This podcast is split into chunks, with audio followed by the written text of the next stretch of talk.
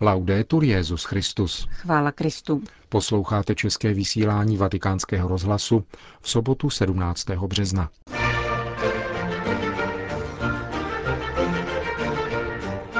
Konflikt civilizací je konfliktem neznalostí, řekl kardinál Torán pro arabskou televizi Al Jazeera. Benedikt XVI. ustanovil komisi, která se bude zabývat únikem důvěrných dokumentů z Vatikánu. A druhou část pořadu věnujeme páteční homílii papežského kazatele otce Cantala Messi, pronesené v kapli Apoštolského paláce Redemptoris Mater. Hezký poslech vám přejí Johana Bromková a Milan Glázer. Zprávy vatikánského rozhlasu. Vatikán. Benedikt XVI. ustanovil komisi, která se bude zabývat únikem důvěrných dokumentů z Vatikánu. Vyšetřování bude probíhat ve všech institucích svatého stolce, uvedl arcibiskup Angelo Becciu, substitut státního sekretariátu, odkud se v posledních měsících záhadnými cestami dostali do médií některé dokumenty přísně důvěrného charakteru. Zástupce kardinála Bertoneho se k záležitosti vyjádřil pro Observatore Romano. Rozhovor s ním vedl osobně šéf-redaktor deníku, profesor Giovanni Maria Vian. Benedikta XVI. rmoutí únik důvěrné dokumentace. Jeho každodenní optimismus a vytrvalost je nicméně pro nás všechny povzbuzením, řekl arcibiskup Beču. Vatikánský představitel nešetří ostrými přívlastky na adresu viníků. Obvinuje je z podlosti a neloajálnosti. Jedině tak lze totiž nazvat zveřejnění dokumentů, jejichž důvěrný charakter se zavázali zachovávat, řekl představitel vatikánského státního sekretariátu pro Observatore Romano. Dauha. Těžko říci, kdo stojí za útoky na křesťany na Blízkém východě. Jisté je pouze to, že se stali hlavním cílem agrese, řekl kardinál Jean-Louis Toran v rozhovoru pro arabskou televizi Al Jazeera. Ve 20-minutovém rozhovoru měl šéf Papežské rady pro mezináboženský dialog nelehký úkol. Odpovídal na několik desítek otázek o obtížích ve vztazích mezi křesťany a muslimy, počínaje přednáškou Benedikta 16. v březnu až po situaci ve svaté zemi. Kardinál Torán vyjádřil lítost nad tím, že křesťané nejsou na Blízkém východě už vůbec bráni v potaz. Svědčí o tom příklad palestinsko-izraelských negociací. Už léta v nich nefiguruje otázka svatých míst křesťanství, zdůraznil předseda Papežské rady pro dialog s nekřesťany a zároveň někdejší šéf vatikánské diplomacie. Vyjádřil přesvědčení, že hlavním problémem ve vzájemných vztazích je dnes neznalost. S tou je možné úspěšně válčit jedině ve škole, zdůraznil kardinál Torán v rozhovoru pro Al Jazeera. Mám za to, že budoucnost záleží na školách a univerzitách. Je nutné vyučovat na nich religionistiku jak na východě, tak na západě. U nás to je obtížnější, protože lidé západu jsou nábožensky negramotní, neznají dokonce ani vlastní víru a kulturu. U vás jsou jiné problémy. Například měl jsem nedávno v ruce oficiální příručku dějepisu jedné blízkovýchodní země. Ukázalo se, že nás ani jednou nenazývá křesťany, ale výlučně heretiky. Tak tomu být nesmí. Křesťané jsou křesťané, nikoli heretici. Je to věc určité poctivosti.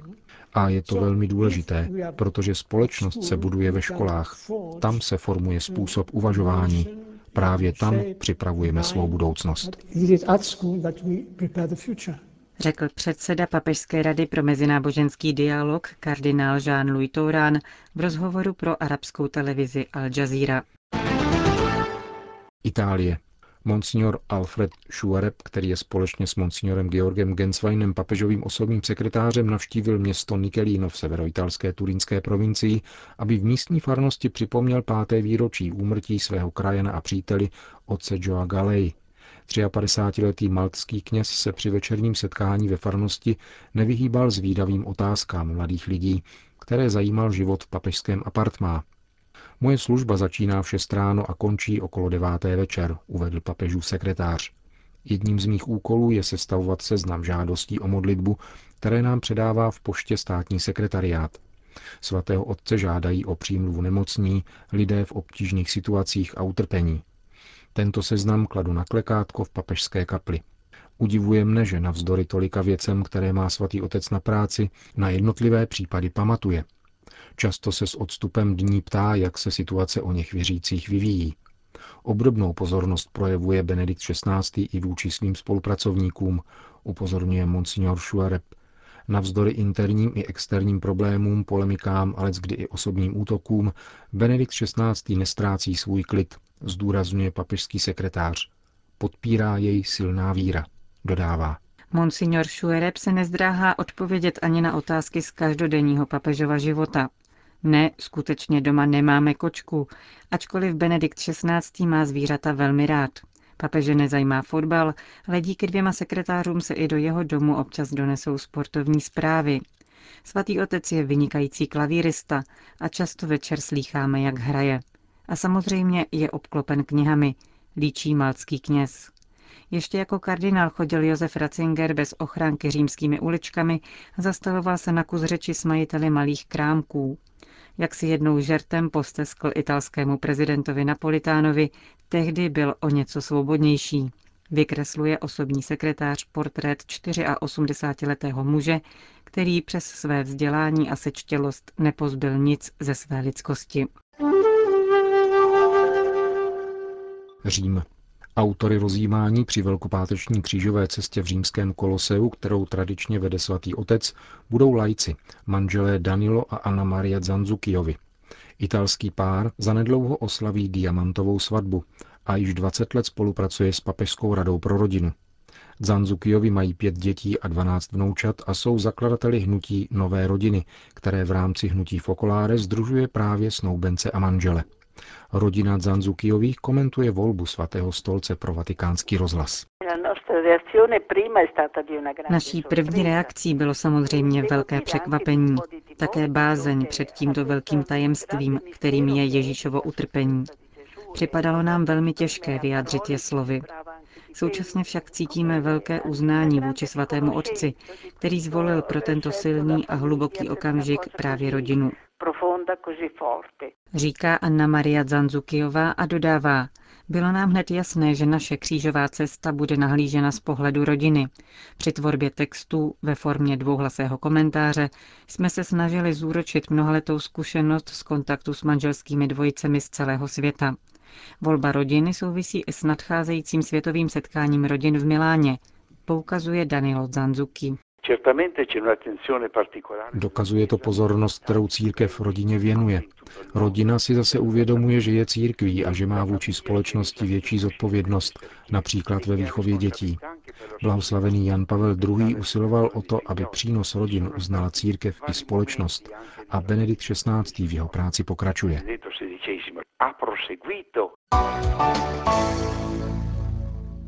Vatikán.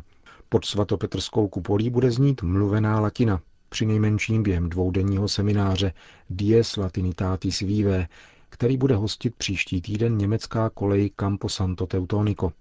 V jejím rámci působí římské oddělení německé Geresovy vědecké společnosti, které s podporou Papežského výboru pro studium dějin zve všechny zájemce o konverzaci v údajně mrtvém jazyce.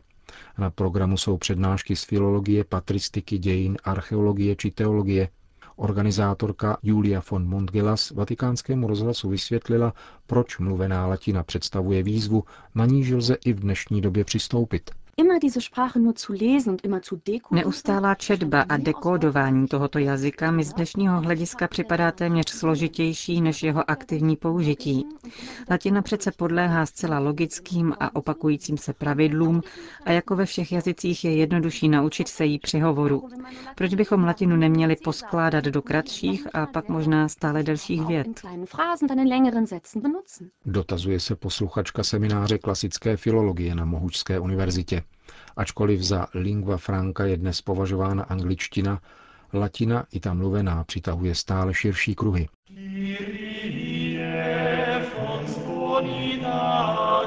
Během postní doby každý pátek ráno v kapli Apoštolského paláce pronáší papežský kazatel ke svatému otci a jeho spolupracovníkům z římské kurie postní kázání. Otec Kantalamesa v souvislosti s plánovaným rokem víry věnoval letošní homiletický cyklus tohoto liturgického období obnově a osvěžení víry. Včerejším tématem homílie papežského kazatele byl trojjediný Bůh v díle svatého Řehoře Naziánského. Otec Kantalamesa poukázal nejprve na zavádějící teologické pojetí, které tvrdí, že Bůh je jeden a Ježíš Kristus je člověk. V takovémto pojetí se vytrácí Kristovo božství a tím také trojice, což vede k tomu, že se mlčky a pokrytecky přijímá existence dvojí víry a dvojího křesťanství, které však už kromě názvu nemají nic společného. Na rozdíl od křesťanského východu, řekl pak otec Kantalamesa, musela se západní teologie bránit spíše před rizikem přílišného zdůrazňování jednoty božské přirozenosti na úkor rozlišování božských osob. Na tomto terénu, řekl dále papežský kazatel, se rozvinulo deistické pojetí Descarta a osvícenců, které naprosto odhlíží od trojice a soustředí se jedině na Boha jakožto svrchované bytí či božství. Kant zde formuloval známou myšlenku, podle níž z doslovně pojaté nauky o trojici nelze vyvodit nic praktického. È stato senza dubbio uno dei fattori che hanno spianato la strada all'ateismo moderno. Toto byl bez pochyby jeden z faktorů, který vyrovnal cestu modernímu ateismu. Kdyby trvala v živé paměti teologie trojjediného Boha a nehovořilo se jen o vágním svrchovaném bytí, nedosáhl by Feuerbach tak snadno triumfu se svou tezí o tom, že Bůh je pouhou projekcí lidství, kterou si vytváří sám člověk. Jaká potřeba by totiž odpovídala rozštěpení člověka na tři osoby, Otce, Syna a Ducha Svatého? A v jakém smyslu by trojice mohla být projekcí a sublimací, kterou vytváří lidský duch o sobě samém? Feuerbach tak vlastně vyvrátil jen onen vágní deismus a nikoli víru v trojjediného Boha. Také dnes, pokračoval na jiném místě otec Kantalamesa, by kdo si chtěl dát do závorky dogma o trojici, aby usnadnil dialog s velkými monoteistickými náboženstvími. Takováto operace je však sebevražedná. Bylo by to jako odejmout člověku páteř, aby se mohl svižněji pohybovat. Trojice natolik prostupuje teologii, liturgii, spiritualitu a celý křesťanský život, že zřeknutí se jí by znamenalo založení nového a naprosto jiného náboženství. Io dico che c'è qualcosa di più beato che noi possiamo fare nei riguardi della Trinità che non cercare Ve vztahu k trojici existuje něco mnohem příhodnějšího, než snažit se jí pochopit, totiž vstoupit do ní. Oceán nemůžeme obejmout, ale můžeme do něho vejít. Nemůžeme pojmout tajemství trojice svým myšlením, ale můžeme do něho vstoupit. Così non possiamo abbracciare con la mente la Trinità, ma possiamo entrare dentro la Trinità. Vstupní brána do trojice je jediná, pokračoval papežský kazatel, a tou je Ježíš Kristus. Svou smrtí a vzkříšením nám otevřel novou a živou cestu, vedoucí do nejsvětější trojice, a zanechal nám prostředky, jak jej na této zpáteční cestě následovat. Těmito prostředky jsou církev, svátosti a zvláště Eucharistie. La spiritualità latina non è meno ricca di aiuti per fare della Trinità un mistero vicino, vissuto. Latinská spiritualita není méně bohatá, pokud jde o přiblížení a zamilování si tajemství trojice. Klade důraz také na opačný pohyb. Nejsme to my, kdo vstupuje do trojice, ale trojice vstupuje do nás. V pravoslavné tradici se nauka o tomto přebývání vztahuje k osobě Ducha Svatého. Západní teologie všestranně rozvinula biblické učení, podle něhož v duši člověka přebývá celá trojice. Můj otec ho bude milovat a přijdeme k němu a učiníme si u něho příbytek. Čteme v Janově Evangeliu. Pius XII. v encyklice Mystici Corporis napsal, že již nyní máme účast na radosti a blaženosti Trojice. Alla gioia e alla beatitudine della Trinità. Otec Kantalamesa v této souvislosti citoval svatého Jana od kříže a Alžbětu od nejsvětější trojice a podotknul, že právě proto je rozdíl mezi pokřtěným a nepokřtěným tím nejhlubším důvodem k šíření evangelia. Právě skrze křest totiž trojjediný Bůh svojí prozřetelností na člověka nejenom laskavě hledí, ale začíná v člověku opravdu přebývat.